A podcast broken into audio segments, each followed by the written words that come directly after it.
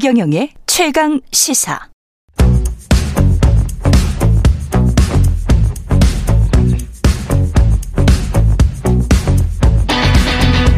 심리로 들여다보는 세상 이야기.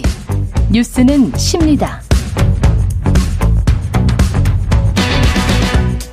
네, 정치, 경제, 사회 등 우리 사회의 다양한 이슈를 심리학적 관점에서 풀어보는 시간입니다. 최경령의 최강시사 뉴스는 십니다.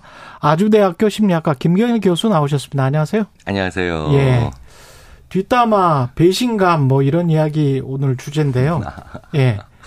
교수님 같은 경우에 뒷담화 하는 거를 우연히 알게 된 뭐 경험 같은 거 많, 있으시죠 가끔? 아니 그게 없을 수가 없잖아요. 예, 저도 있, 저도, 이거, 저도 그런 거 있습니다. 예. 저도 예. 저는 어제도 최 기자님 뒷 담화 그냥 담화를 예. 했는데. 아 그랬어요. 그러니까 예. 나쁜 얘기를 한 건 당연히 아니지만 예. 어쨌든 뒤에서 네, 네, 이야기를 했죠. 네, 어, 물어보시더라고요 주위 분들이 아. 어떤 분들이냐. 요즘 화제가 되고 계셔서. 아, 예, 화제가 뭐 좋은 걸로 돼야 될 텐데. 예, 근데 뒷담화를 한 거를 이제 알게 돼서 근데 이제 나쁜 소리를 했단 말이죠. 음, 네. 그러면 이제 배신감이 들 텐데. 네. 그럴 때 주로 배신감이 드는 거죠, 사람이라는 게. 뭐, 뭐냐면, 음. 어, 나한테 그런 얘기 앞에서 안 하니까. 그렇죠. 어, 네, 네. 그러니까 왜 나한테 보여주는 모습이랑 그다음에 내가 없을 때 보여주는 모습이 다를 때 우리가 배신감을 느끼는데. 그러네요. 저는 심지어 이런 경우도 있었어요. 음. 그 친구가 저는 굉장히 오랜 시간 동안 아 이 친구가 뭐 족발 음. 뭐 아니면 뭐 보쌈 뭐 껍데기집 예. 이런 이런 좀 서민적 음식 좋아하는 친구인 줄 알았는데 예. 그래서 저랑 그, 늘 그런 걸 한 10년 넘게 먹었거든요. 예. 얘가 그렇게 그 French 레스토랑을 좋아하는지 몰랐었어요. 아, 돌려서 잘 소재를 말씀해 주셨습니다. 생각이 잘 안 나게. 뭐 신발 이런 거 말씀 안 하셨어요. 네, 네. 그래서 네, 아, 이제 고민 많이 했습니다. 예, 고민을 굉장히 많이 하고 오셨습니다. 예. 다양한 종류의 예. 나한테 보여준 모습과 예. 어, 그다음에 다른 모습을 나 없을 때 보일 때 예. 우리가 포괄적으로 배신감을 느끼죠. 그 정치인들한테 유독 음, 음, 배신감을 음. 자주 느끼는데 어, 그 이유는 그 음, 음, 음. 보인 본인이 보여주고 싶어 했던 이미지와 그리고 실체가 다를 때 이제 배신감을 느끼는 음. 거잖아요. 그 게다가 예. 그 다른 경우가 이런 경우예요. 음. 보통 정치하시는 분들이 어 다가올 때 예. 다가올 때는 어 굉장히 소통적 언어를 쓰시려고 해요. 그렇죠. 네, 그러니까 예. 함께 가, 갑시다.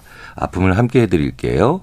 어, 고민이 있으면 말씀해 주세요. 이렇게 소통적 언어를 하죠. 음. 그런데 어, 어떤 어려움이 있거나 불리하거나 아니면 어, 난감한 본인에게 난감한 상황이 벌어지면 그때 소통적 언어가 기능적 언어로 바뀌어요. 음. 법리상 문제가 없습니다. 예. 네, 혹은 어 이런 건 어, 우리가 봤을 때 경제적으로 어, 우리가 더 이익이 되기 때문에 이런 걸 하는 겁니다. 음. 자, 우리가 지난, 지난 며칠부터 지난 2, 30년을 돌아보면 우리가 굉장히 배신감 느꼈던 그런 경우는 음. 다가올 때, 음. 우리가 필요할 때는 소통적 언어로 예. 네, 다가오시더니 예. 정작 본인에게 피해가 가거나 불리하거나 곤란한 처지에 상하면 이거 이렇게 이렇게 굉장히 객관적인 어어 어, 자료들을 그렇죠, 혹은 그렇죠. 근거를 대면서 그러니까 네. 나한테 문제가 없는 거다라고 음. 얘기를 하죠. 그럴 때마다 사람들은 분노하거나 광장에 나가거나 아니면 어그 외에 다양한 방법으로 어 이거 당신이 얘기하는 객관적으로 문제 있고 없고가 문제가 아니라 음. 당신은 우리에게 위선적인 언어를 쓴 거야. 그렇죠. 네, 네, 네. 네. 근데 호감이 많았기 때문에 배신감이 더 크게 되는 걸 거겠죠? 어, 당연히 왜냐하면 네. 뭐더 높은 데서 떨어지면 더 많이 아픈 것처럼 네. 어, 호감이라고 하는 것도 음. 어, 내가 자연스럽게 느끼는 호감 혹은 어, 그 외에 내가 그 사람의 좋은 면을 보고 느꼈던 호감이라는 것도 결국 내가 준 거거든요. 음. 준 거거든요. 물리적으로 에너지가 간 거예요. 예. 질량이 다른 겁니다. 그렇죠. 왜 그런 얘기 많이 하거든요. 물리학 어. 교수님들이 따뜻한 커피가 차가운 커피보다 조금이라도 더 무거워. 아, 무겁다. 네, 네, 네.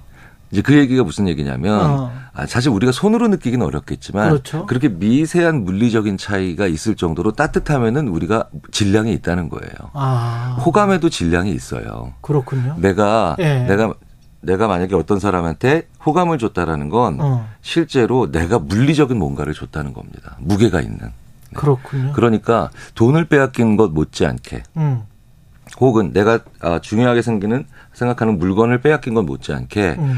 호감을 줬는데 배신감 느끼면 빼앗겼다는 느낌을 당연히 가지게 되죠.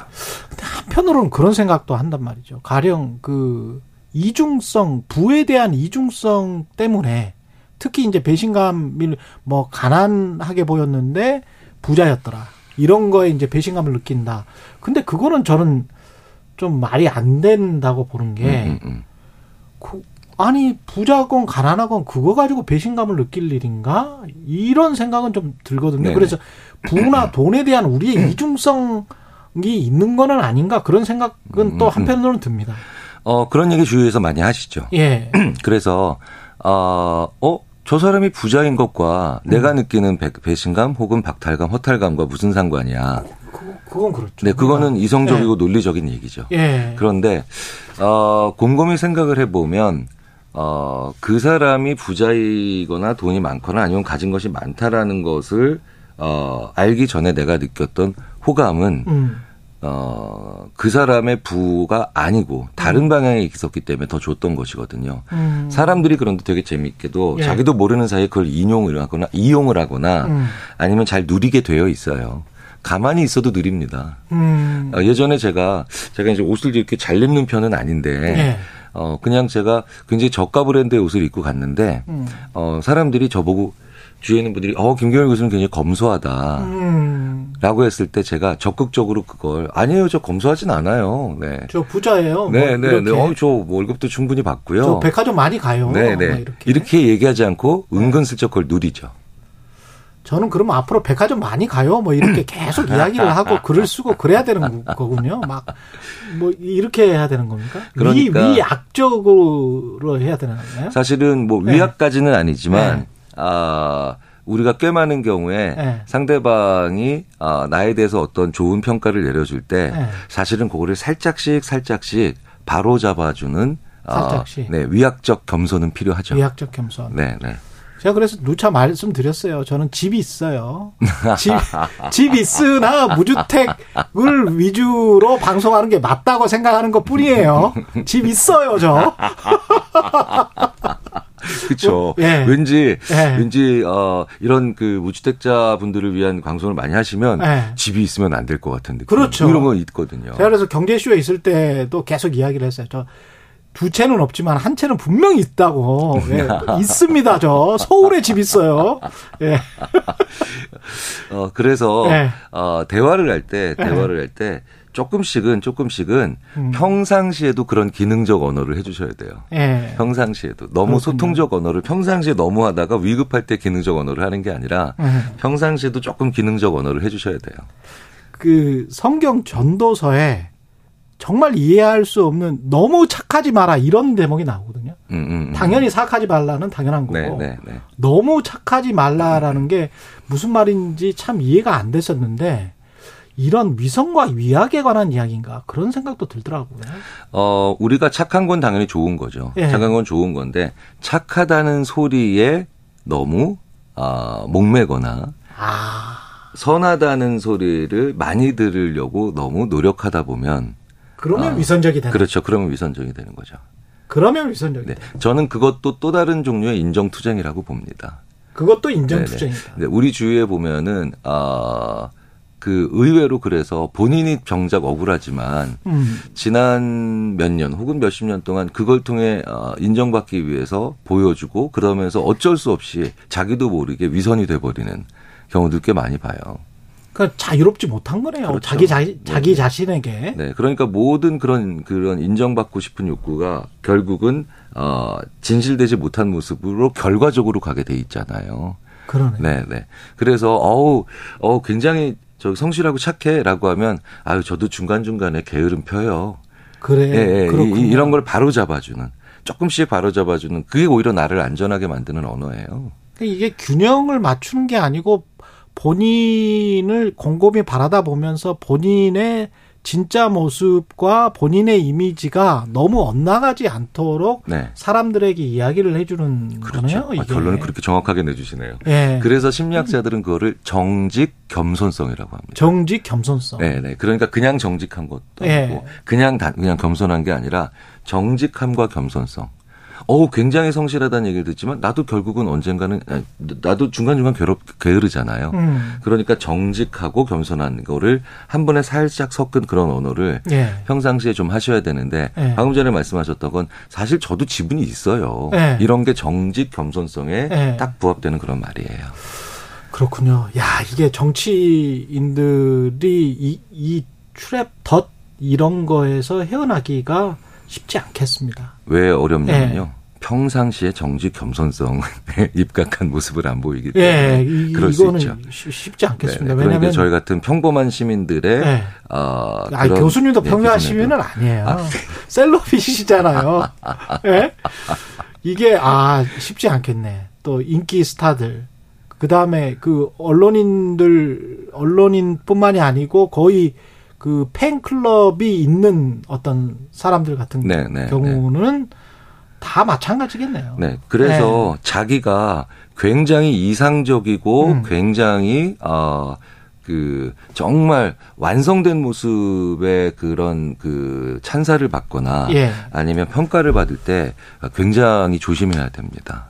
네. 그렇군요. 네. 그 사, 사람은 그렇게 해야 되고 그런데 아까 어떤 분이 어, 어떤 질문이 좋은 질문이 있었는데 훅 지나가 버려 가지고 제가 다시 등장을 하면 예, 예 말씀 드릴 거 드려야 될 것 같고 배신감이 배신감을 그러면 안 느끼려면 그 사람에 대한 기대 음, 음, 음, 기대를 좀 덜 해야 됩니까 우리가? 그 사람에 대한 기대를 덜 해야 배신감을 덜 느낀다 맞는 말씀이시죠. 예. 그런데 그 사람에 대한 기대를 덜 하려면 뭘 해야 되나요? 음. 그 사람한테 바라는 게 적어야 돼요. 음. 그 사람한테 원하는 게 적어야 되죠. 음. 사실은 우리는 항상 어떤 사람을 만날 때마다 저 사람이 나한테 해줄 수 있는 게 뭘까? 저 사람을 통해서 얻을 수 있는 게 뭘까를 좀 많이 생각하는 경향이 있어요. 예. 그냥 그런 사람이구나.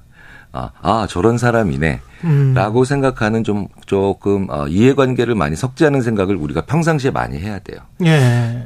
조금 전까지는 배신감을 느끼게 만드는 분들에 대한 얘기를 했지만 예. 이번 지금 이 짧은 순간에 저는 왜 우리는 이렇게 자주 배신감을 느끼느냐. 음. 그렇다면 우리가 우리 역시도 그 사람한테 원하는 게 많았고 그렇죠. 기대하는 게 많았고 음.